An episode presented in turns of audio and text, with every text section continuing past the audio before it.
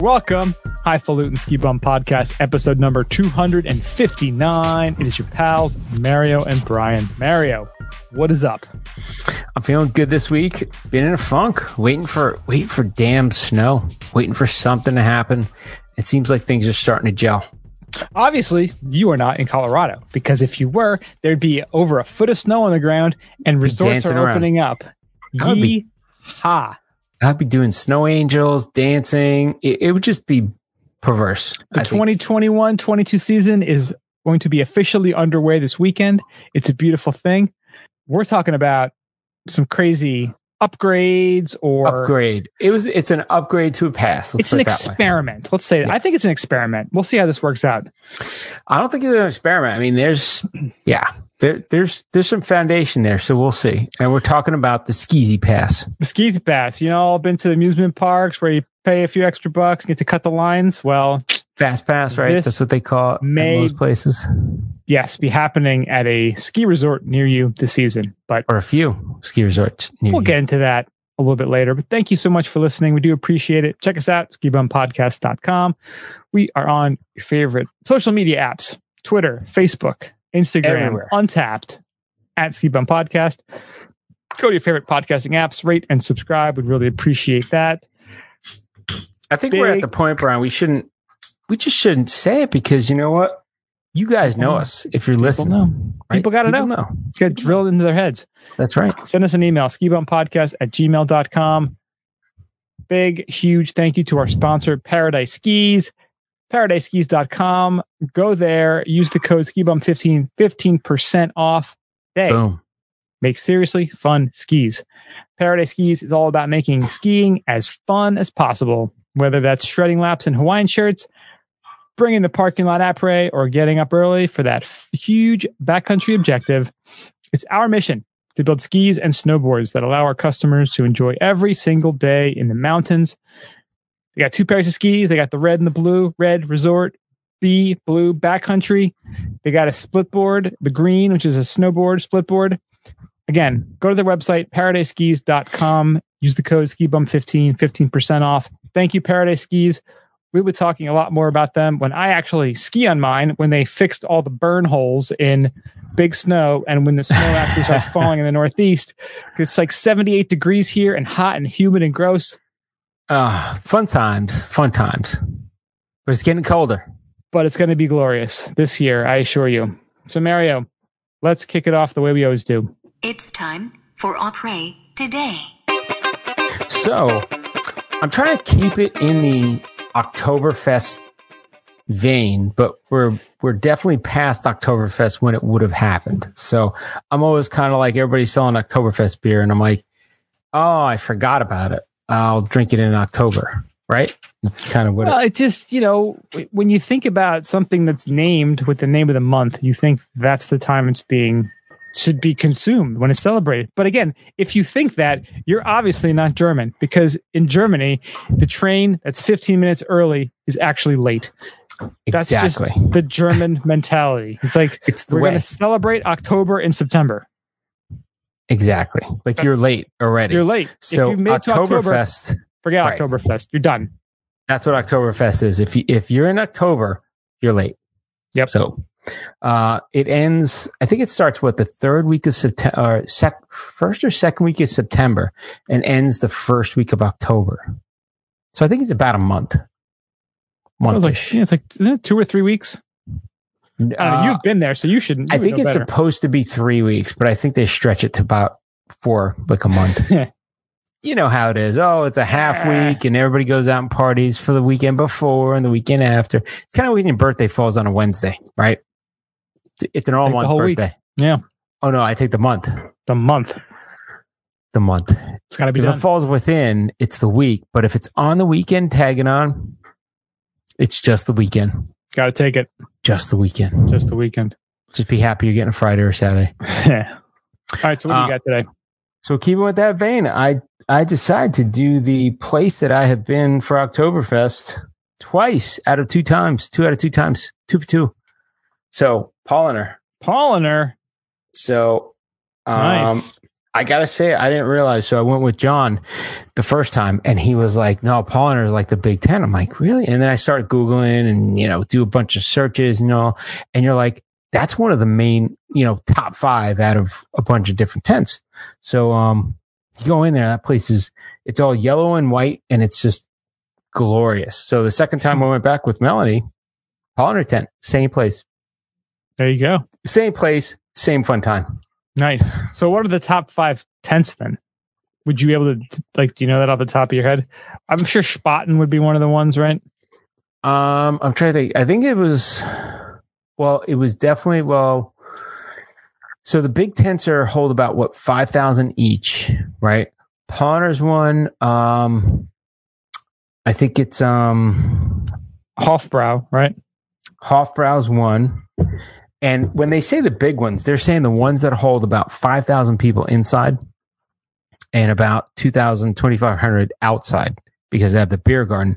And then they have a chain of the smaller ones. So it's like the top five or 10. And then, and then the smaller ones, there's like another 10 or so of It's those. like Hacker-Pschorr. Hockup Shore. Yeah. That's one of the main ones. Yeah, Hacker-Pschorr. Shooter's tent. Schützen. That is Schutzen. I have no idea. That's, uh, Peter Wackel's tent. Kaf- Kafers. No idea. See, German Yeah. brand that just doesn't get out of Germany. Wine tent. That's like a classic one. The one. Schottenhamel. No idea. Brower's Rosie. There's some that actually have Oh. like meats in there. Like so, they do Oktoberfest. oxen tent. Theme is like yeah, it's like just cured meats and just stuff around. It's like just eating all paleo for the day. Augustiner. Augustiner. So I went to Augustiner 10 outside was nice. I got to say. And what Augustiner does, what a lot of them don't do is they actually tap the full keg. So they get the old wooden barrel off the horse and drawn carriage and they actually tap that thing. It's pretty cool. Wow. That is So I spent cool. my time at mainly at the Paulaner and then at the Augustiner. Augustiner. So I went to the Augustiner brewery one time. That was pretty damn good. I got to say it was um Hofbrauhaus is great. You go right there, like the original one. It's nice. Like they got the whole restaurant around this big garden. Like they have trees growing out. It's like it's huge. They have a bar in there, you know, bar outside. And you just, I love it because there's no mixed drinks, no cocktails, no fruity guy going. "Psh, psh, psh, What do you want? You know, no mixologist. yeah, no mixology. It's do you want beer? And it's like, which one do you want? The the the Pils, the Oktoberfest, or the or the Dunkel. Dunkel sometimes, or it's a Heller, you know, whatever. Uh, but I like Helles beer, really. Uh, this one's different. It's like a Helles, but it's like got a caramel note. Like it's well, it's very, at Oktoberfest, right? It's The got the Marzen. It says Marzen beer, right? yeah, in Because Mars. the Marzen's really like the thing, the main. Is it a grain? I think it's a grain. Sounds like Yeah. marzipan, right? That's what makes me think about it. It gets me excited. I love me some marzipan. It's almost stollen season.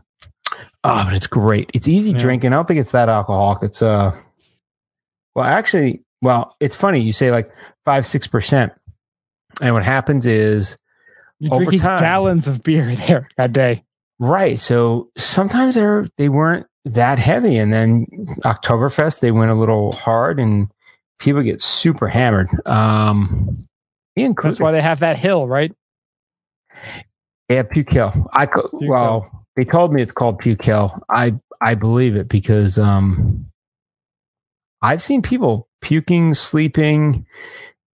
I- If you want to talk about Oktoberfest, you got to go into the into the archives because we have a lot of shit on Oktoberfest. We I tell you what, that puke hill and stuff was it was crazy, crazy. Not the place to be. But think about it: you're drinking, even if you're small, you- you're trying to drink about two or three liters of beer. hmm Now, a lot of beer. a lot. That's a lot of freaking beer. Yeah. I mean, my water bottle for the gym is half a liter. Yeah. So think about six of those. The volume alone is staggering. It's a lot of goddamn beer. Yeah. Well, speaking of not a lot of goddamn beer. So I I bought a lot of beer for a party for my wife's birthday party a couple weeks ago. Oh, this is I, that's a good idea. and I still have a lot floating around because I thought people would be drinking a lot, and they didn't drink nearly as much as I expected. Because everyone's It's kind of like older. writing off your beer on work, right? You got to like you got to uh, get yeah. some good shit next time. Be like, this is all the stuff I want. Well, I went, you know, he did the the Costco thing, you get with the cases of whatever they had. And this is a beer that's very not in brand for me. It's not fancy. It is made by some weird guy at his barn that makes like, you know, two four packs of it a year. All right. Like, and I've never, I don't think I've, I've maybe Does he had have a or shirt? these He has a twiddle shirt, doesn't he? long beard. This is a beer very not in brand. I've maybe had this beer twice in my life uh, because Twice. I'm just a snob. I, I'm just a, I don't know. I don't know. It's just not really what I would get because it's not strange and weird and fancy. But I will tell you, I'm drinking a Stella Artois. I love my Stella. It's You know what I had before the podcast, before these things? six Stellas. A Stella. I gotta tell you, like, Well, I had a Stella in a gummy, so I'm, I don't want to say, eh. I mean, this is pretty much like the PBR of Europe, right? ah, that's it's good. It's like the Anheuser. It's like the the Budweiser of Europe. It's it's light. It's refreshing. They've been making it since 1366. Aren't they owned by Budweiser now? I'm sure they are. Budweiser owns everything. They are. 1366 they started making this beer. Isn't like the Reinheitsgebot, like isn't that like 1480 or something in Germany? Like the beer purity laws, like this is further back. It that. away. They're like, we we set the law for you. Well, I like like didn't they have a series of commercials a bunch of years ago where people like cycling and they're drinking like Stella? Like that's, That's like right. what they do. And they have the They'll go and whole. stop. They have the the knife that you you make the foam go away on. Like that's their thing. That's right. I gotta tell you again, I'm I'm just Mr. Beer Snob. Like I'm looking at my phone, Not bad, ratings. right? It's How- bad. how low the number of people have, have like rated this thing is. Like, oh, like only six people have had this beer. Like that's the crap I would order. I gotta tell you, the Stella's it hits the spot, man. This is I like the Stella. and I wanted to have. I have this delicious coffee pumpkin imperial beer that I want to drink. Guys, way more in brand for me. They make it for like two weeks, once Ah. every decade. Have want it a the, dark beer I- like I that wanted commercial. I yeah. I want it's wanted made with goat's milk. I wanted to drink this weird local brewery, local coffee collaboration, but it's too goddamn hot. I'm like, what am I gonna drink that's light and Is that out of the coffee that the cat pooped out? the uh this Beans. oh, what are those things called again? The, the tr- not a trivet, something like that. Yeah, the It's little cat, right? crap. Like some- it's a f- it's in the cat family. Yeah, it craps out. Family. It just shits out beans. Cat shit coffee. Yeah, we made a special beer. It's a it's a quadruple IPA made with Cat shit coffee. cat crap. Cat crap coffee. We've collaborated. Oh man. But this is just a Stella. And you know what? Now here, this is the one thing that kind of grinds my Damn gears a bit. 11.2 ounces. Who the f- who is making beer this small? Why 11.2 ounces? I mean, because they're big company and you know what those extra 8.8 ounces make up a whole beer after a while. shrinkflation. This is your shrinkflation right here. Dude, they've done that with everything. Look at your tube of toothpaste. That tube of toothpaste came in the same box as the three ounce. And right now it's like 2.35 or it's not even 2.3, 2.5. It's You know what's bad like 3.5 or 3.2. It's Toilet paper and paper towels from Costco. Yep. It used to be I have a uh, toilet or a paper towel holder sitting in the kitchen, and it used to be the Costco roll would not fit in there because it was too goddamn girthy. Now, Now fits. it fits perfectly. Boom, we got extra room. They're like, we're gonna take the extra roll? 36 sheets from your roll and charge you the same goddamn amount. Dude, they do it one sheet at a time. It's like taxes. Let's go, Brandon. It's like it's like taxes and the debt, just one little sheet at a time. But like, I'm just gonna use one more sheet. Inflation One is more sheet. theft. People Yep. saving their goddamn money. Now it doesn't buy as much. You're getting banged in the ass. Thanks, government. They're all no one's taking a pay cut there. None of them. None of them get a pay cut. So why Nothing. doesn't the government get a pay cut when everybody else does? well, because they're the ones who make the rules. And why, if you're making the rules, would you penalize yourself? But the government came out with a really great healthcare plan and program a few years ago. And why doesn't the government like take the same plan? The government, anything they do is never done as efficiently as the private market. Ever, ever, ever, ever. Hmm. Hmm. Mhm. But we're not If talking about could- this shit. We're not If talking you about could sit politics. down with Ben Franklin today, what would you say? I He'd would. get an earful, wouldn't he? hey man, his big thing that he said back then that really stands true these days is either we're going to hang together or we're going to hang separately. Yeah. There you and go. that is words to live by for this current day. So if you had a sit on. down, like a lunch with Ben Franklin, would you be doing most of the talking or would you be letting him talk? Well, I let him ask questions like, "What the hell's going on?" And I'd be like, "Well, Ben, That's I'll right. I'll explain as I got to tell you the can. shit that's going on. Let me pull up this magical rectangle with all the answers. and then after he woke Like- up after 40 minutes of passing his ass out, seeing the devil that you are showing the future, mm-hmm. like, oh, it's funny. yeah, that would be awesome, though. Can you imagine you have an hour with Ben Franklin and he faints at the sight of the the devil with the box That's a hell up, Ben. videos of the future. Yeah, I need answers. yes, I actually have a Ben Franklin action figure over here. Nice. It's not surprising. Not surprising. Not so very very. I work for here. a company that has Ben Franklin as a mascot. Look at that. Beautiful thing. You work for the 76ers, huh? Exactly. Philadelphia. Everybody loves Philly. Yes. City It's of like- brotherly love. Brotherly love. It is like the gem of the East Coast. It is. It's a If anybody is coming, listening to us from the UK, you definitely need to go and see Philly. it's always sunny in Philadelphia. Oh, somebody got stabbed by the cheesesteak pla- by the cheesesteak place the other day. Did you hear about that? no, I did not. Like, damn, somebody's getting it. wasn't Geno's and it wasn't the other one, but they're like, John's pork. so it was right near there, but somebody gets Damn. like, I was like, damn, they're It's on tough there. There was an altercation. I'm like, I don't think that's the first time. Is he wearing like a Dallas Cowboys jersey? Probably, right? Head to Like, toe, shoes, stocks, hat. What, it's one of the cowboy cheerleaders. They Yeah. stabbed the goddamn cheerleader. Stabbed the cheerleader. She was getting a damn sub. She's fine as hell getting a cheesesteak. You're gonna stab her? like what the hell? Let's go to ski news. This is big news. Now this is probably gonna come out on Monday. Big. We're recording this on Thursday. The weekend's already happened after when you're listening to this. But how about A Basin opening Sunday, 1017? They got Boom. dumped on out in Colorado. They got 14 inches plus. A Basin is opening Sunday. Wolf Creek expected Boom. to kick off the season after 14 inches of snow. Saturday the 16th, Sunday the 17th. I don't know anybody that would go to Wolf Creek.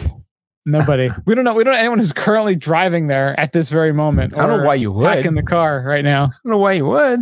Quite the What's going on over there? Yeah, it's a beautiful thing. But yeah, the season is kicking off. Snow awesome. is falling. We're getting a couple resorts that are starting to open up, and Have a good trip, Nick. you know what that means, brothers and sisters. It's time to it's time to get in the snow. Best time of year. well, I think you should take this too, Brian. I'll take this too. Then K This two is a segue into K two Sports confirms end of the full tilt brand. This is kind of some sad, interesting news that's come out. And so K2 is the owner of Full Tilt. And what they're saying is that they are going to kind of fold it into the K2 family of boots. And Full Tilt's always had this unique three piece boot. And I've talked to a lot of people about this. I've always been curious about it. And we have two people that we know who have gone from regular traditional boots to full tilt and have never looked back. They said these are so much more comfortable. These are way better boots. These are so much better on my feet. I can ski longer. I can ski better. And now they're going away. So part of me is like, maybe I should just avoid them altogether because what if Hmm. I like them and then I can never get them Oh. again? exactly right. And what if that's genius idea? Or do you go and just buy a couple pairs now to make sure you have them? It's a, it's a couple different ways of looking at this whole scenario. Because I've been I've been kind of coveting them and very very curious to try them over the last two years, and now it's like, well, should I get off the pot, my man, because they're not going to exist after next year. So I, I'm still trying to like decipher exactly what they're saying because they're saying they're going to f- kind of fold them into the K2 lineup, But does that mean they're still going to make that boot? Because it seems like it's such a different build process to make them this way versus the regular traditional boots that they have. That is it worth the money to manufacture them separately? That's a good question. And who's manufacturing them, right? Like there's places that are shut down right now from the whole COVID and all this other shit going on, right? Like, so I don't know. Sometimes you can't get stuff manufactured here anyway.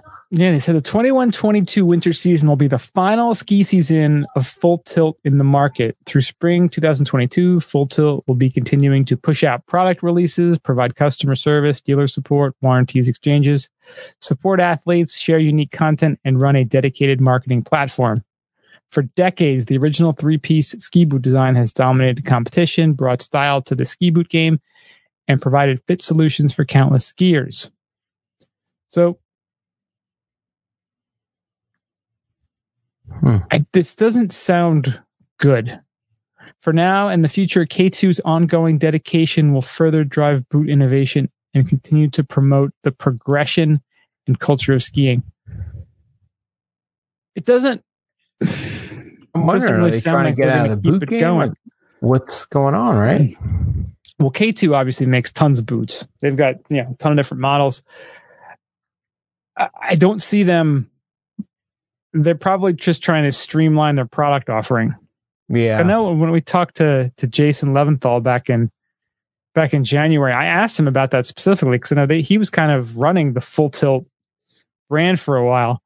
And I was Hmm. like, "Would you ever would you ever come out with a ski boot brand of your own again?" And he's like, "Oh no, it's such a pain in the ass. It's so much it's so much work and it's so much it, there's so much to it." Which is again why you don't see that many different kinds of ski boots, and it's really unfortunate because it's one of those pieces of gear where it, it, it, there's never like revolutionary changes in ski boots. I Well, mean, you people have don't like realize how important things. it is, right? It's the most important part of your gear, and you know you have those wacky innovations like the Apex ones where it's like a boot, and then it has that whole like big system that like locks into your binding. It's like an exoskeleton that locks Yeah. everything in, right? there's that thing. I mean, the, big thing is obviously all these hybrid boots for uh, between touring and alpine. But I mean, something like a Well, K2 is A part of a tilt. bigger company, right? well, I think K2 is the big company, and Full Tilt Oh, is the smaller brand within K2. Ah, so I wonder if they're just like you said, they're just trimming down the product line. Like, why have all these different brands making boots if they're pretty similar or something? I don't know. But they're they're unique, and again, I think it's you know they're probably looking at volume numbers, No, how many they're selling versus you know the K2 ones, which are probably you know they're selling the fleet collection too. You know, there's all the rental shops. They you know buy a couple hundred of them, and and again the same kind of molding, similar molding across the whole line. While Full Tilt has like a whole unique, different, probably production system. So I wonder if, like skis, people would start looking for custom made boots, right? You never hear a custom boot maker, you hear a boot fitter. Yeah, I mean, with 3D printing, isn't there going to be have to be a way where you can 3D print your own boots? Yeah. I mean, if you know the boot's shape and every, like, why couldn't you? That's what I'm saying. Why not? Right. Right? Buy a Yeah. liner, 3D print your boot. And you got to print buckles. Like I, I don't know how you would do that. This is way you'd have above my pay that you put on, but you know, just How many parts would you need? Well, you'd still have the parts that you would need to put on the boot, the, the you know, the cranks, the clasp, and and everything. But mm-hmm. I don't know. You're talking about something that we're getting into. Why are there custom skis but not custom boots? Right. So you have your standard boots that have a custom boot fitter, but you're still riding custom skis. So Yeah. I don't know. I want somebody to sew my jacket. How about that? I want a custom jacket maker. That's also- what would be good. They also make those booties, those après booties, and they're going to be gone now too. I know because we mentioned you had to mention it. I didn't even get a chance to put in my cart. Uh, Sold out. now I wonder though. I wonder if maybe if you reach out to some of the some of the folks, the marketing folks at Full Tilt, they're like, "I'm getting fired." Like, screw it. You want, want some boots? I'll give you like five pairs. Dude, those would be like you save them for like a year. They'll be like a legend. Like, oh my god, I gotta buy them. eBay be going for like the price of Yeezys, Yeezy boots. Yeah. At what point is that going to happen? I'm looking at the comments here because this was pulled off of New Schoolers. And one guy says, as an ex boot fitter, I approve of this decision. If I were grand emperor of the industry, I would buy every boot brand and put it all under one brand. Everything the same color, just different fits. No more Right. brand bias. Ski boot marketing is as slimy as pharmaceutical marketing. Let the professionals do their job. You'll be happy with the results. Nice. Interesting take, right? Very interesting take on things. Yeah. What's his uh, handle? That would be I Lemu- Lemuel. okay. Nothing too fun. Yeah. That's that's good. That's good. Every once in a while, I got like wacky, you know, jack off skier. Like, no, I don't. I don't listen to that guy. Yeah. So there you go. So you got this year to buy them if you want some. Yeah, that's pretty cool. I may have to go get some. So, so originals on sale later this month. So we have a, a story. This is a James Niehues um, story. So he's releasing ten original trail map paintings for sale, and it's a collaboration with Wagner Skis and two very special NFTs. Uh, so after three decades, he's stepping away from uh, creating ski resort trail maps. If anybody doesn't know, he's the guy that he's pretty much created like 90% of all the trail maps right to this point of and he pioneered the way that it gets done Yeah, it's cool if you go onto his website, you can actually look at how many he's done. And you can buy prints of them, which is pretty cool too. yeah I f- there's just been dozens and dozens of them. But he has it all broken out, listing all the ones he's done. and it's pretty cool like he's um so in 2021 of october which is now right soon the 19th is uh next weekend Next week, Um, yeah. So he's going to release the first set of 10 originals showcasing resorts across the United States, including select, select original paintings and sketches uh, of Brighton, Mount Hood, Ski Bowl, uh, North Star, Killington, Pico, Okemo, and Heavenly. So that's pretty cool. And and these aren't like maps. These aren't trail maps. They're like paintings. But the way he did everything, like it's funny. I think I think I saw a video of of when the book came out, and they were talking about how he's able to scale down. Like you got to scale everything down, and not necessarily in the right proportion to get everything on a ski map. So, you know, it's it really doesn't tell you the the magnitude of the place or the distance between one place and another, but it scales in for you to just get your bearings on looking at a trail map. So it's pretty cool. Like there definitely was an art to to what he was doing, and the fact that he's created like all of these maps is just pretty amazing. Yeah, he says on his site that he's been painting aerial views since 86. His first ski map was 1988 and has created over 350 different views for resorts, tourist bureaus, golf communities, and outdoor sports related entities. Wow. Yeah, his uh, his clients are all over the world from the US to Canada, China, Australia, Chile, Japan, Korea, Scotland, New Zealand, and Serbia.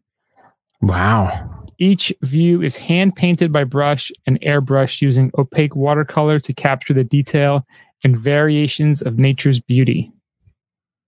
In I many, gotta say the work is beautiful. oh yeah, I've just got a bunch of trail maps sitting up here on my wall that I'm looking at. I'm looking at one from Whistler Blackcomb that he did, and Ah, it's Jackson Hole over there that he did. Like it's just, and then you look at one from Ischgl, which he did not do, and it's not nearly as visually appealing. it's very different. It's very Austrian. It looks like COVID. it looks like COVID, exactly. Yeah, I remember. Um, no, I think what was the thing? It was like a Kickstarter or something. They came out with the James Niehues Yeah, his Um, book. book, Yeah. and I think that was on Kickstarter, right? And we I remember we talked about it We then. talked about it, and you can go to the site and buy it now too. 292 page hardcover coffee table book. That's pretty cool. Really cool. it has a lot of the old maps and stuff like that. Like Mhm. it's amazing when you, when you see an artist like this, right? You don't see him for how many years, and now you're noticing him, or you're following him, or you know, it's the passing of the torch, or we're getting to a point where nobody's using artists renderings; they're taking like a satellite shot or something. Um, it really is like good to see people getting appreciated for the work that they've done because think about it, he would fly over in helicopter and then paint this this whole thing versus oh yeah, I see the satellite image and I could just take a picture of that and colorize it. How about, yeah, well, you could do that, or you can actually have some talent to do like a nice rendering. Um, but it's kind of cool. I I wonder what happens next. Is there going to be like, are they going to have like a, they should have some sort of reality show where they pick the next artist, like the next ski trail map artist. yeah, what happens when he quits? Like, there's so many people that are using him, right? Like, if somebody says, "Oh, we want you to update our map," if he says, "No, I'm not going to do it," what do they do? They get some hack. It looks like cartoon stuff in the middle of like a painting. Like that would be pretty funny. Right? Like you could definitely see in this work here. This is the first generation uh, schlubby artist, where he, he draws Fred Fred Flintstone in there Uh, at some point. And I would say now, if you want to buy, buy a Squaw Valley print, do it now Boom because it's going to be gone. through the roof. You know better than stocks? Yeah. art artwork Art. every time. Art is the key. But I wonder who's going to be the next guy. Maybe Hunter Biden will be like the guy. Hunter Biden painting trail maps. It's gonna be satellite one two three going bloop, and they colorize it, and it's it's all done. It's instant. We're an instant trail map live because you know what? Somebody's not going to be happy with an image that shouldn't change year to year. They're going to want an up to date image live. It's going to be like a castrated version. We're just fucking idiots. That that bottom line is we're idiots, and this is what we're going to say that we want because we don't know any better. I want a live image of where I'm going to ski. Do you really need one? Perhaps that is the future. Yeah, you have like, imagine you had like a v- augmented reality goggles and it just beamed in your trail map, live footage right into your goggles. So you'd be like, oh, this is where I am. I'm going to go over here. Yeah, and you go right off a cliff because you don't look at what you're doing, Or someone hacks- the fucking like Someone screen. hacks your goggles. Your goggles have been hacked. Are you're looking at a screen the entire time. You never looked at where what's in front of you. Come hmm. on, everybody saw it was like there's a cavern. You went right into it. Yeah. I don't know. It is cool too that he's doing some NFTs though. That's good. Yeah. That would be cool to have, you know, We're doing Yeah, some NFTs too, right? We got to have them out there. oh God, we don't have anything. We got nothing. Dude, we barely got time to post a podcast, let alone friggin' learn how to create NFTs. Oh my god, it's been brutal lately. Yeah. Been brutal. We're getting there. Getting there. We're gonna All hit the say. holidays soon, and that's gonna be I just want to get on the snow, man. That's it. stressful. Dude, we hit the holidays and then you get stressed and then you just want the snow and then you're waiting for the snow and then the snow comes and you got to grab it while you can, I guess. I guess. is the moral of the story. Grab it while you can. Which And that's what James New- James Niehues is the same thing, right? and it's a perfect interlude to our last story, which is the announcing of Dear Rider, the story of how Jake Burton Carpenter pioneered a global cultural phenomenon. There's a new HBO original documentary in association with what was that word, Brian? Association with Red Bull? Media House, which premieres November 9th on HBO Max. Awesome. Dear Rider is an so- inspire. They say Uh. HBO Max. Isn't it just HBO? Well, it's like the the app. But why you got to say Max? Why they got to be like that? I don't know. But here, Dear Rider is an inspiring feature documentary from Red Bull Media House. It's a celebration of the life and vision of Jake Burton Carpenter, who died in 2019, the pioneer who propelled the sport of snowboarding into a global and cultural phenomenon. Inspired by the Snurfer, a surfboard inspired strip of wood, Jake created his first snowboard in 1977 as an inexpensive alternative to skiing. From there, he developed increasingly versatile boards while encouraging ski resorts, sponsors, world class athletes to take up what the media dubbed the worst new sport. By the late 1990s, Jake's vision had catapulted the punk infused culture of snowboarding into the mainstream and ultimately onto the world stage of the Olympics. But as Jake and Burton thrived in the new century, he battled two very serious health problems Miller Fisher syndrome, a rare nerve disorder, as well as cancer, which ultimately claimed his life in 2019. Today, Jake's memory lives on throughout the snowboarding community, and his wife, Donna Carpenter, remains at the helm of the family owned business. Nice. So this is coming out in a couple weeks. Again, HBO Max, Red Bull House, Red Bull Media House. It should be awesome. And again, as skiers, you know, you kind of, you know, we're all guilty of, of talking trash about snowboarders and snowboarding in general. But you know Uh, what? He was uh he was the guy that started. Think of that. he was the he was the pioneer and you know what a lot of the resorts that we love now might not be open if snowboarding hadn't come along and kind of injected some adrenaline and youth and excitement back into the sport It injected youth and more people getting into the sport, like a lot more than skiing did, because it was not inviting. Let's put it that way. Right. it, it wasn't inviting and it was kind of becoming this overpriced snobby snotty elitist sport kind of like getting your vaccine. Boom. I said it. Uh, it's, it's well, it's becoming it was becoming elitist back then, and I think that is a, actually a perfect segue into our main topic, which, Boom. in case you haven't heard yet, there was an article that came out in the Wall Street Journal a few days ago. Just a little publication. May have heard of it. It's all Can't- AP anyway. It's all EP news, right? Well, they announced that Killington, Snowbird, Copper, and Mount Bachelor will be instituting a premium fast tracks program Hmm. this season. So what they're saying is uh, that resorts that are owned by Powdr are going to I mean those are all those four resorts are Powdr owned mountains. Right. And they've announced to access the tracks which will be located at the most popular ski lifts at each hill station, customers will need to purchase a daily fast tracks pass. Hmm. They'll start So at this is to even access it, right? Well, that's the thing. I don't think it's just to access it. I think it's again to get that. So this is what we're trying to figure almost, out now. right? You pretty much can cut the line. I mean, I don't know. You've probably been to Disney in the most in, in a recent time, and I've been. I went to Hershey. Uh, no, where to go? Uh, Sesame Place this past Oh, summer. I heard Sesame Place is the bomb. Actually, It's actually pretty fun for little Yeah. kids. And you pay for this pass, and there's like a certain rides have a fancy fast pass section. So all these people have been waiting in line for who knows how long. You roll up in your right by. fast pass little wristband or whatever they give you. scooter. Dude, the, You go right up to the front of the line, and you it. just get to cut on. You usually what happens you, in the scooter, you zip in. There you go. You don't have to have it because that'd be ridiculous. This is Yeah. again, if you want the if you want the ability to go and cut the lines, Oh, they have lanes.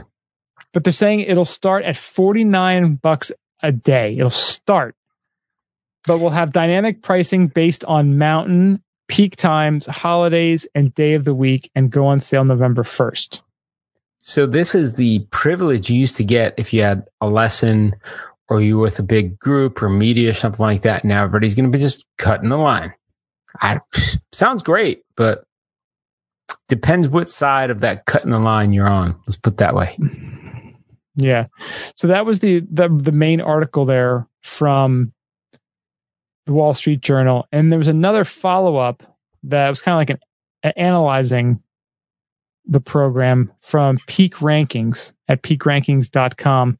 hmm And they said that the fast tracks program will be in effect at the following lifts. So if you're at Killington, it's pretty much every lift. The K1, Superstar, Ram's Head, Snowshed, Bear Mountain, Skye Peak, Skyeship, Gondola, Yeah, people Snowdon just cutting the line because they can. Needles Eye Express. All all the big main Big lifts. Yep. big main lifts. At Snowbird, Peruvian, Gadzoom, Gad2, Mineral Basin, Little Cloud, and Baldy. Aerial tram not included. Hmm. Copper, you got American Eagle, American Flyer, Super Bee, Timberline Express, Storm King, Excelerator, Woodward Express. And at Mount Bachelor, Pine Marten, Sunrise, Skyliner, Cloud Chaser, Outback, Northwest, Summit, Red Chair, and Little Pine. Hmm. So this for for a premium, here's where it gives the nice breakdown here. For a premium, guests will be able to skip the lines and directly load the lifts at Copper, Killington, Mount Bachelor, and Snowbird. Now, Copper actually tried this, I guess, two years ago, Hmm. And they didn't do it last year with crazy COVID year. But this is completely new for the other three resorts. Hmm. So the folks at Peak Rankings kind of gave their take on it. They said all four of these mountains can get quite crowded. Their crowd flow scores range from five to seven in our mountain scores, with Killington faring the worst and Copper managing the best. This decision is sure to make money for all the resorts involved. However, we imagine general guests, Patriots fans, especially season pass holders who already spend thousands for access, will be annoyed by the potentially longer wait times and feeling of commercialization brought on by the program. It's unclear how many people will actually sign up for these fast track passes, so we'll just have to wait and see how much of an impact these policies have on crowd flow. Mhm. It's worth noting that based on our research and conversations with locals, the crowding impacts from Copper's old Fast Pass policy were relatively minor. However, the other three resorts aren't quite as good at handling crowds as Copper in general. We'll be sure to stop by these resorts next season to see for ourselves. So, Mario, you've skied in Vermont on Yeah. weekends, holiday weekends, and snowy weekends. What, what do you think about this for a place like Killington? I want to start by saying I hope I don't offend anybody, Oh boy. but I think this is gonna just it's it's gonna it's gonna fuck it could fuck up the whole ski industry. So I did a whole thing where I was like, you know what, they've done this at Disney, so let me just see what what some of the comments on Disney are. So I went to Frommers, and Frommers has like a whole thing on it. They're saying number one, which problem number one after implementing something like this, where you pay for play to go and jump in line in front of other people. Um, Disney's been doing this for a while. So like you can analyze what's happened there with the rides and, and the satisfaction of the park and stuff.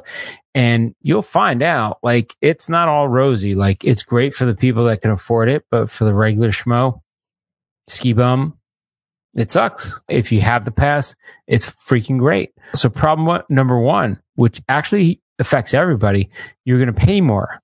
So what's going to happen is people are going to pay a premium to get this pass. Let's say it's like twice what a regular lift ticket is, or one and a half times what a regular lift ticket is.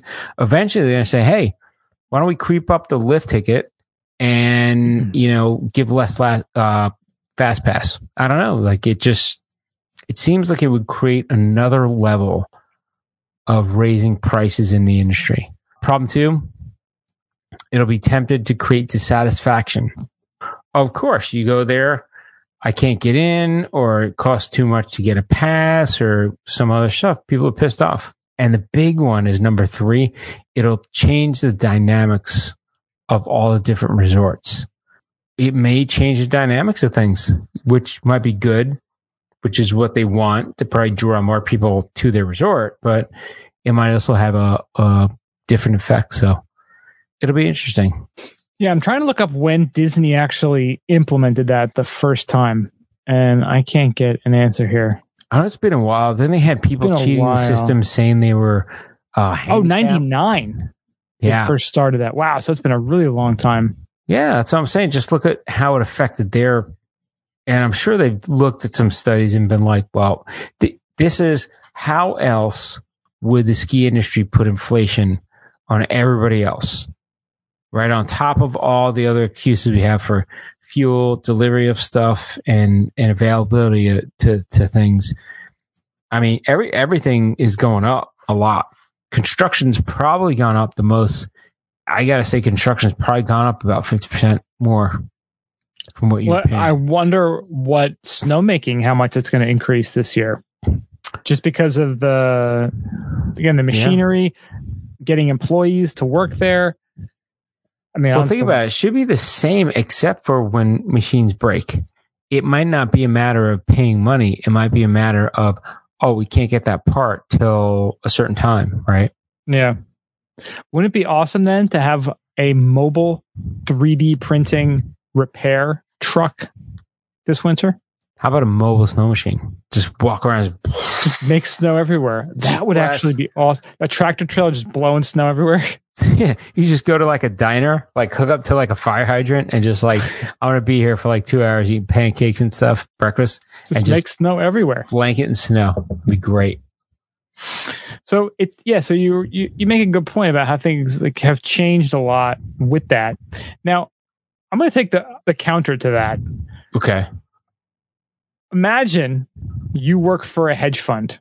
You're a big, fancy, rich, important person. You're doing God's work, moving numbers around, That's right. and you got to take your jet, your Taking private jet. from one place to another. You're taking your private jet to Vail for Christmas week.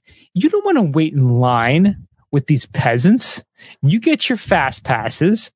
I mean, again, Boom. Vail is Vail is not currently included in this list, but there are rumors going around that perhaps Vail may implement a similar plan because you There's know rumors going around that there's already a program that's not spoken about.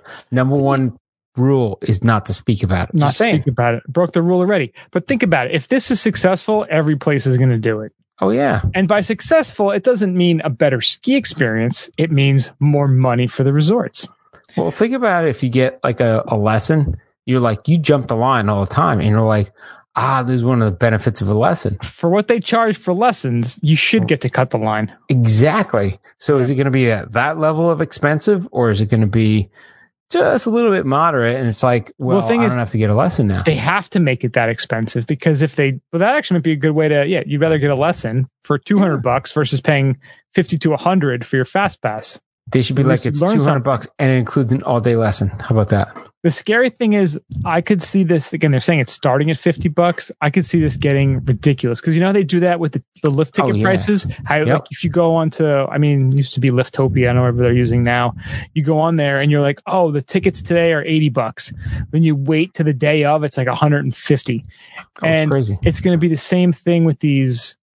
You know these these uh, fast track passes. They're going to start at fifty, and again, if it's like a busy day, a powder day, it's like oh, But that's money on top of the lift, the lift pass, on right? top of the lift ticket or your season pass or whatever you just paid a lot for. Now So again, let's say we're, going, we're going back to my story, my Vail guy. My Oh, Vail yeah. guy, he's taking his private jet out there. He's got corporate rating to do. He's got, you know, he's got things to do. He's got his Coke dealer bothering him. You have to get out there and get as many runs in as you can. So Boom. you want to pay You know what? whatever it costs for that fast pass. You get on that line, you go up And and, that's what- down And that's when we break out a King Sue. going big with the King Sue. you want to get out there and get as many runs as you can. Hell perhaps yeah. And that's you. why I love it. Perhaps it'll cost you thousand bucks for your lift ticket for the day. But you know what? You don't care. It's a thousand bucks. Dude, I'm my own worst enemy because I hate the idea, but I love that it's there. You almost yeah, you want to be the guy That's your YOLO moment. to That's do it. Yeah, that's the thing. But dude, you know, again, we've been at Killington on holiday weekends, ah, on busy powder Saturdays. I still think the worst time on ever was mud weekends that are just Well, horrible. I still think the worst day I've ever had in the Northeast was that day at Mount Snow when it was so windy that the the one next to the Bluebird wasn't running. The Bluebird was at half speed and it was a Saturday and it had just been snowing all week. So it was I think I waited an hour and a half at one point to get on that stupid Bluebird. And I was like, you know what? I'm like I'm like fuck this place. Like um, why would I ever come back here? Exactly. And that's again, the Northeast is a unique beast. Mount Bachelor, probably not going to have that big a problem. I think one of the things these things also teaches us is that you need to find a way in your life to not have to ever ski on the weekends, or at least just Saturday. If you can avoid Saturday, I think Saturday is the worst. Saturday's it's the worst. easily the worst day. Who the hell wants to ski on a Saturday? If you could, if you could ski midweek, you wouldn't need to deal with this fast track thing, and you'd Yeah. be you get a cheaper lift pass too because you get those midweek passes. They're usually like two thirds. Expensive time for the la- uh, fast pass people on the weekend. Let them buy that shit. Go Yeah. during the week. And again, I've been in those goddamn Killington lines on a Saturday. If you charged me a hundred bucks extra, and again, Miserable. but again, Miserable. if this is something you did once a season or twice a season, where you're like, you know what, I'm skiing on this Saturday, I'm not dealing with these goddamn lines. I'm paying for this. So, perfect example. I go to Tremblant with Rem, that little quick Tremblant trip that we took. And uh, we're there on a Friday and we're skiing. And it was like, great. We, we stayed overnight in Montreal and then we went up to Tremblant. And, you know, it's got the same little village. It's like a mini version of, of Whistler, and which is kind of a, It's like a French whistler. it was like a killjoy for me because I'm like, I, this is Whistler, but in a mini version. This is A tiny, miniature French whistler. little tiny French Whistler. Like, really? So, Like a croissant version of Whistler. We get up there the next day and it's funny we're on the lift on we're on the tram or whatever that friday. Conditions weren't great but they're like oh tomorrow's going to freeze even more and there's not going to be any any wind or any uh rain or whatever shit we had going on. I was like oh yeah it's cool. So we're talking to people and we're like oh so you're going to ski tomorrow? They're like oh no we're not going to ski tomorrow. I'm like what do you mean? Like you just said it's going to be awesome tomorrow and it's not as good today. And like yeah it's going to be better tomorrow but we're not going skiing. I'm like what are you doing? Like, oh, we're going to do some bullshit. You know, people are like sledding or whatever. I was like, what is going on? This is weird. so, of course, we wake up, get in a little gondola thing, go to the, the main like tram. It was, I got to say, an hour wait. Hour wait in about 20 degree weather. It was cold as shit. So we we stand there waiting in this stupid line. I'm like, I'm not going back to that lift. Let's go to the other side because the other side was colder and that's where they had all the more advanced runs. And we're like, we're gonna ski there anyway. So we get on in. It's like uh, it's like a four chair, and we go down and I look and I'm like, you know, there's a bus that drops you off right here that comes from the other side. so the next day we did that, but I was like, shit, Saturdays are just horrible. Yeah, Horrible. Saturdays are just the worst days in ski on the ski resort, like Yeah. by far. Again, everyone's out there.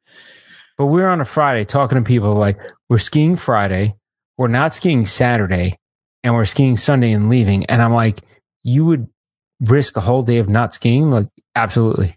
It was Like, that crowded. you, it's like trust us, you'll see tomorrow. Trust us, don't do it. You Yeah. should have replanned your trip. it's something people are gonna have to think about now. And like I said, if you do this once a year, twice a year, you're like, I'm I'm skiing on the Saturday. Like I I just have to bite the bullet and do it. Well, at least You can do it doesn't way. seem. Yeah, at least this year it doesn't seem like they're going to do the reservation system and the. That's just weird. But in a way too, that kept the numbers down because Yeah. they could only sell so many lift tickets per season or per day that it would never get that super crowded. And again, we've been there Christmas week too. I'm just talking using Killington as an It's example. horrible, horrible. I skied one day, and thank God I had a season pass because if I had just paid a hundred and whatever bucks to ski that goddamn day, I think it was the I don't even remember if it was a Friday or Saturday of Christmas week. I was like, this is absolutely insanity. Like I could not. I, I, I knew it would be bad. I knew it would be really bad, but I You had know it would be no that bad. ability to conceptualize just how bad it would be. I was like, this is the absolute worst. People are like, you take off Christmas we can go skiing. I'm like, no, that's the who last that? I will work that week and take off the first week in January Right. and ski that week because that's I don't the think way I've to do ever taken off on the holidays. I don't know.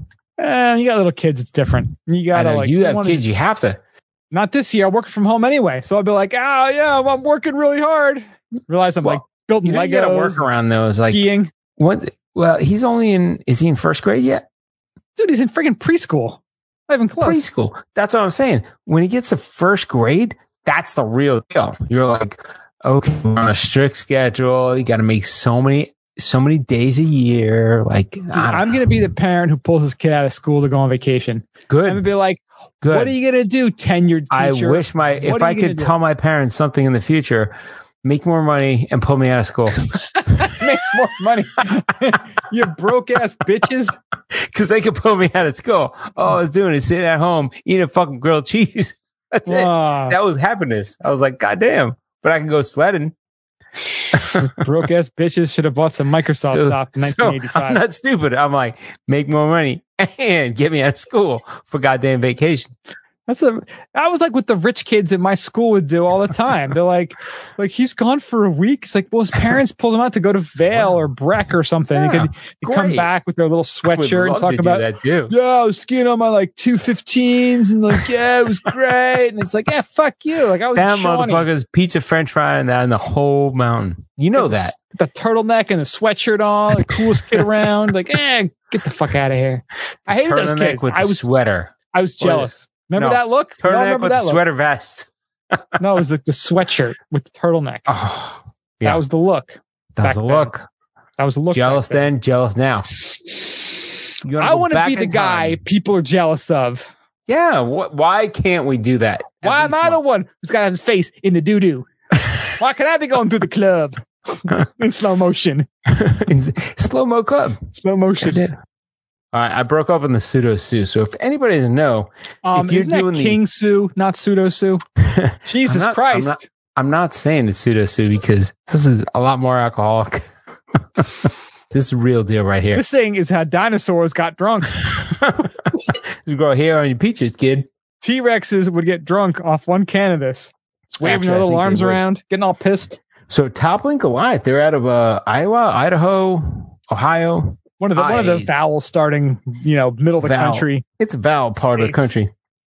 Uh, and they brew down here in Florida, I think. So lucky for me. Well, there's a lot of Midwesterners down here anyway. But um, I found that beer locally, surprisingly. and I haven't got something for you. I'm still sending it to you. I still got to drink all this goddamn Stella that I have. Dude, Stella is like, I, I get out of work and Stella's like, boom, it's calling me. It's Stella, Stella's the kind of beer like you say you I was in the office and I was driving home on a Friday afternoon. I would drink this beer in the car. yeah, Like this is the beer I would drink in the car on the way home.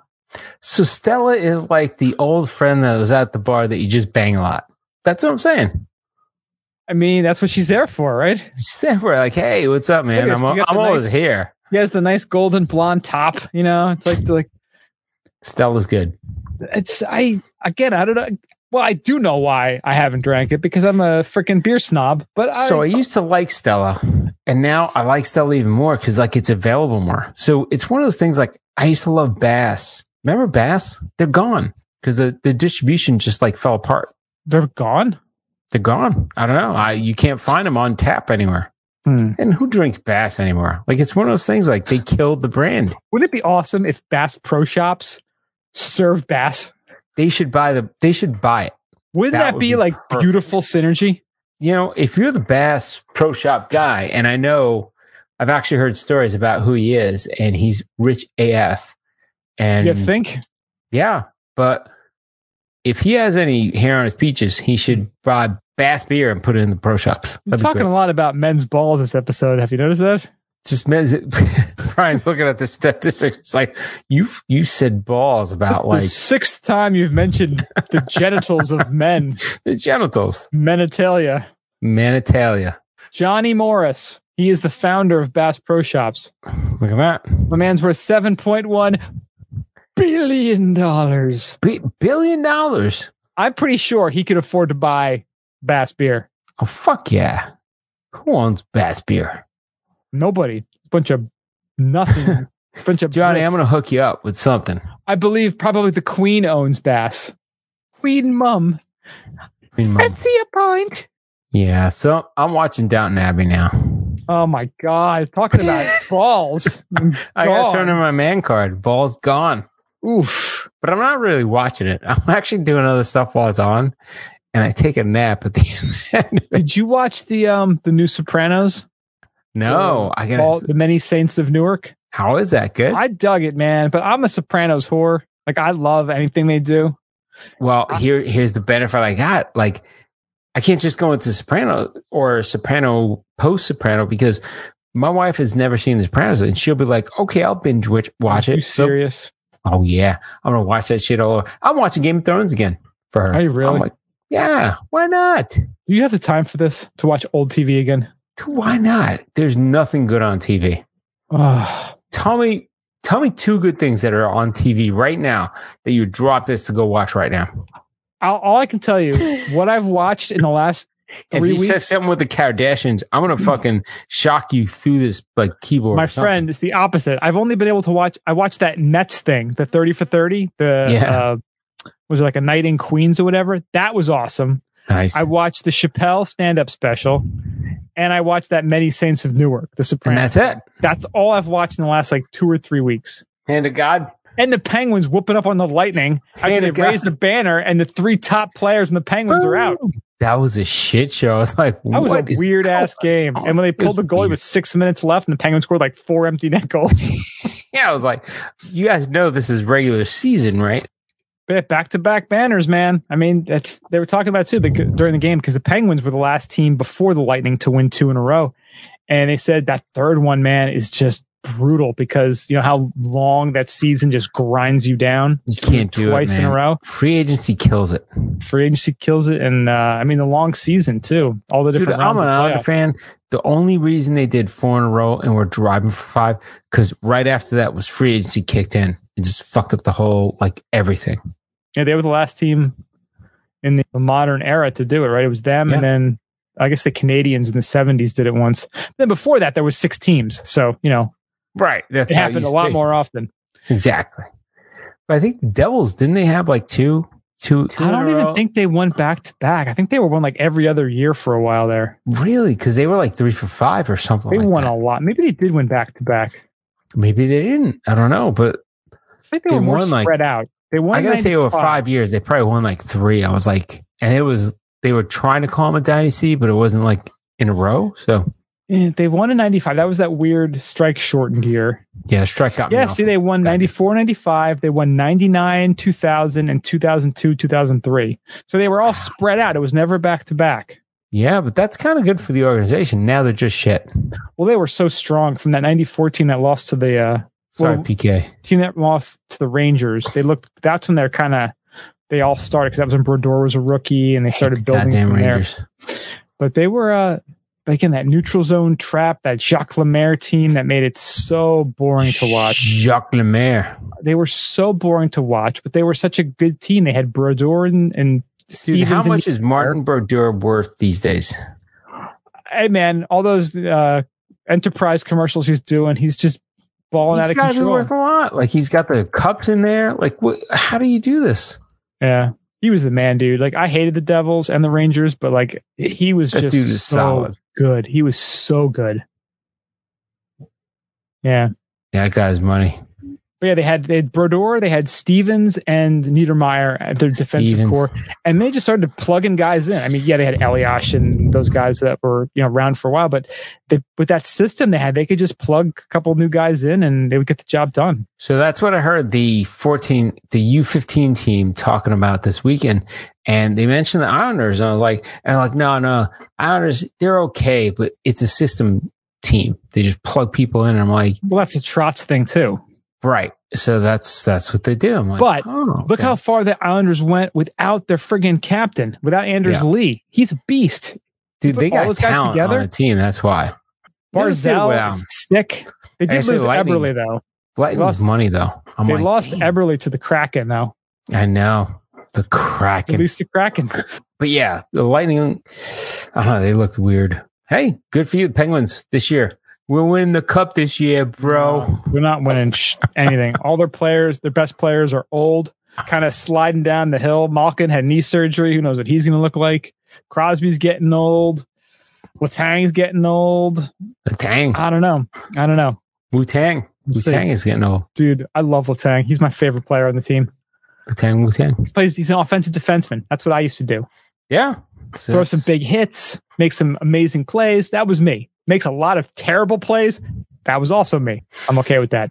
Yeah. So uh, I'm I was watching Lightning the other day and I had part of this gummy that I finished today. and I tell you what, everybody's moving so goddamn slow. I was like, when is somebody going to hit somebody? was it called like a was it like a Tampa Bay Lightning, like a champon, like a champon uh, gummy or something? That's right. Champon Bay. Champon Bay. That'd be great. Yeah. Seven point one billion. I think I like the Bass. I like the Bass connection. Bass beer in a Bass, Bass Shop. beer. Bass beer. Got to make it happen. I like it. Bass beer and a bass. I used to love that black and tan with a bass beer. Just saying could work. that could work. But Isn't that what it was? Wasn't it like a bass and uh was it Smithwick's? I f- I think that's what it should be. I'm going to look it up right now. A proper black and tan. I thought it was or is Guinness involved. Or it could be a Guinness and Smithwick's. Yeah, it's Guinness and Bass is the tan and Guinness is the black. Guinness. Why? Bass. See? Bass. Bass, slap of the bass. Slap it a bass. Wah wah wah. You got to slap of the bass. I love how they actually have. I'm on this website and they actually have a recipe for a black and tan. Fuck yeah. It takes there's zero cook time, believe it or not. And apparently, there's, apparently there's three minutes of prep time. I don't know if that means driving to the store to go buy it and coming home. I want to see the people make this off of that video. Mm. Like if they've never made a cocktail, I want to see them make this. Oh, there They're is a video, and it's 30 seconds long, and you can watch them popping open the pale ale. is it a bass though? They're using a Sierra Nevada. 'Cause, you know, Oh, see, that's what I'm saying. let's They just, get weird. Why not? they're like, well, it has to be a Guinness. Whoa, whoa, whoa, a Guinness, and just one of these other random brands. Like what? You can't do that. There's like eight pictures here. Well, there's a black and blue, blue moon topped with Guinness. We've all had a black and blue. It's not fun. I don't You know wanna what sort of animals would be drinking that. black and brown, black and tan with Guinness. Yuengling, black and black, Black and and- Wu Tan. That's a black Wu Tan. What about a uh, a black heady? You could do a little heady topper and Guinness, mix it oh. together. Oh. Why the oh. fuck not? Let's just. There are no rules anymore. Let's I'm just. gonna crap on you, Alchemist. How you like that? Why don't we just mix a heady topper with a white claw? Who gives a fuck anymore? Let's just let's just get full stupid. Heady, heady claw, dude. I had this heady heady claw. claw. A clawdy Oh. topper. Clawdy, to- clawdy topper. I got a clawdy topper. I'm gonna make cla- This is all stupid. A black and red, a raspberry lambic topped with chocolate stout. Like, who is drinking this shit? Who's drinking this? Just get a goddamn Stella, like a friggin' proper Belgian gentleman going on Hey. a bike ride. Just go in the fucking cooler, grab a goddamn beer, and drink it. Without fucking mixing anything. Like, this is getting, we're just getting to a point of ridiculousness. Get a get a beer, kid. Get a beer. No, the Claudy Topper. Clawdy topper. Just go get one of those Claudies. Just Claudy tip a little bit on this thing. Who Claudy cares? topper. Everything's going to hell anyway. Let's Put just right. Let's right get on my to pour on the fire, right? I don't even know. That'd be great if it was flammable, like extra flammable, well, yeah, just pour some 151 on top and let it on fire. It'll be delicious. or your freaking four logo. Four Loco. It's still in the fridge. You know, I think end of the year, you're gonna have to take out that four loco. You're gonna have to do it by the end of this year. I got to do something with it, right? I don't think it's safe to keep. you're gonna get like, you know, what you're gonna get. You're gonna get the little knock on the door, poop, poop, poop, and you're like, "Hello." You're like, "Stay away from the door. Stay away from the door." Boom. The bomb squad's there. Bomb squad in there. We heard Uh, there's a SWAT pre 2011 Four Loco on the Down on the premises. floor. Down on the floor. Okay, I think I found it, sir. Rummage into your fridge. All right, stay on the floor. Stay on the floor. Just Guys like, them right like holding it like this, like far And then later on in the evening, you were like, like, oh my god, I think they blew it up. Imagine I blew up New Jersey because of my Four Loco. Oh, I would be there would be statues built to me all over the world. You know what? I would put a statue up for you. That'd be great. He was the man that brought down. New He Jersey. sacrificed his himself and his Four Loco to remove Ah. the earth with New Jersey. That's Like, awesome. Thank you. thank, thank doing you, God. God's work. And perhaps that could bring our country together. Imagine that. The sacrifice of just destroying New Jersey. But you got to make the sure entire like, country together. when you blow up, you have to make the highfalutin ski bum sign in the in the clouds. sort of like handshake or like finger gesture or something. Oh no, just the logo. Just like fucking Batman. Just the goddamn Oh. logo. Yeah. like the bat signal. ah, The bum fucking- signal. It's just There's the bump the signal. bum signal. That'd be great. Can you imagine we start going out to like resorts and be like, put up the bump signal? Well, I was thinking getting spray paint. And just like spray paint, getting like uh those like Banksy, the cutouts. Oh, The stencils? Ba- Banksy hits slopes. Get some stencils and start spraying them. Banksy, if you're listening, because I know you are, and I know you have people that that li- make you listen or find people that are talking about you. But if Banksy is listening, we could definitely do something with him and the bums. Let's collaborate. We'll paint on snow. Dude, I'm gonna go to sleep, wake up, and there can be like a fucking painting of like my own of our own like logo on my wall. More like And it's gonna chalk out, about like chalk outlines. yeah, he's like, a bunch of like snow chalk outlines. you're gonna sign Banksy. I'm like, God damn it. I'll be like all afraid. Wouldn't it be awesome? Like, why isn't there any aerosol alcohol? Like, imagine you had an aerosol can and you could That actually whipped spray lightning stuff in. pretty close. Whipped lightning was one of the greatest pretty inventions ever. close. Whipped lightning. If you don't know what whipped lightning is, you missed an you missed the era An before era. the podcast. I don't know. It was like the twenty like What are the most dangerous things that you've put in your body? Whipped lightning is one of them. whipped lightning is definitely up there. That that four loco will probably be the next most dangerous thing. But how many Four Locos did you drink? I never drank a lot of Four Locos. Maybe one or two. See, that's what I'm saying. Yeah. You, you're a novice. whipped lightning. So there was a time, it was like 2010, maybe like 2010 to like 2013. They decided to make alcoholic whipped cream Yeah. and like Put on like, the- goddamn chocolate martini, bitch. dude, I used to just like drink like it was good though. So there was whipped You lightning. used to just there fucking you do whippets on that thing. dude, we used to do like jello shots with the whipped lightning on top. And that's when things started getting a little bit crazy. Yeah. But like you just take it like and it's like 44% alcohol whipped cream. That's The stuff awesome. was delicious. I don't know what happened to it. There was this one You get a backpack of that? dude there was that one ghetto liquor store in clifton i had to go to to get it like the shady one on the circle like that was the only place that had it That's But awesome. it was so good and it was I went to a so salt spa on that circle. did you really yes. It was all salt. Like, remember that? I got a fucking goop on. I was like going to that salt thing going, oh, like it was pretty wild. wow It was all right. yeah whipped lightning was amazing i, I don't know if they sell it anymore they called it whipahol Whipahol. whipahol Whipahol. Are you a whipaholic? Pardon me. I'm uh so apparently God. they do still have it damn. or they just keep paying their website bill one or the other They're like, we got this paid for 10 years. You know that. it's only available in like eight states That's awesome. Trying to go for that ninth.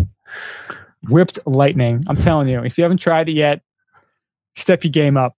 Imagine you, are, you get, go to your Bass Pro Shops. If they sell it at Bass Pro Shops with the ah. bass, Think about it. If you're going to hunt and fish, I'm sorry, but everybody, I haven't been on a long camping trip ever in my life, but everybody that has that I've talked to, they just get hammered while they're there. so why wouldn't Bass Pro Shops have like a liquor store or like a beer supply? Like you don't even want a liquor store. You want like a nothing high end, nothing craft, just beer. It, it even say on the can, just beer. Bass Pro Shop beer, right? just beer. Just beer. That's actually a pretty brilliant idea. That's See, we are just a Carrabba's think, we're a think tank. That's what we are here. I think we should just brew generic beer, Bass Pro Shop beer, Carrabba's beer, whoever you want. We should just mix all the old crap in our fridges together. Duck Dynasty beer. Duck Dynasty beer. That's it for sunshine in another can. Duck Dynasty draft. Bam. Oh, poof. Boom. Well, I mean, that's the perfect way to end the podcast, I think. I don't think I could say anything else. That was The coup de grace. I. Uh, I wrote that down. Thank you so much for listening. We do appreciate it. Check us out, skibumpodcast.com. We're on the socials Instagram, Twitter, Facebook at Skibum Podcast. Send us an email, skibumpodcast at gmail.com. Go to your favorite podcasting apps, rate and subscribe. We'd really appreciate it. Thank you to Paradise Skis. Hit them up, paradiseskis.com. Ski Bum 15 Just for like 15% paradise. off. Thank you so much for listening. If you're in Colorado, get on the snow. Everywhere else, get ready Enjoy soon. that We'll be out there. Thank you so much for listening, and we'll talk to you guys next week. Stay high, stay polluted. See ya.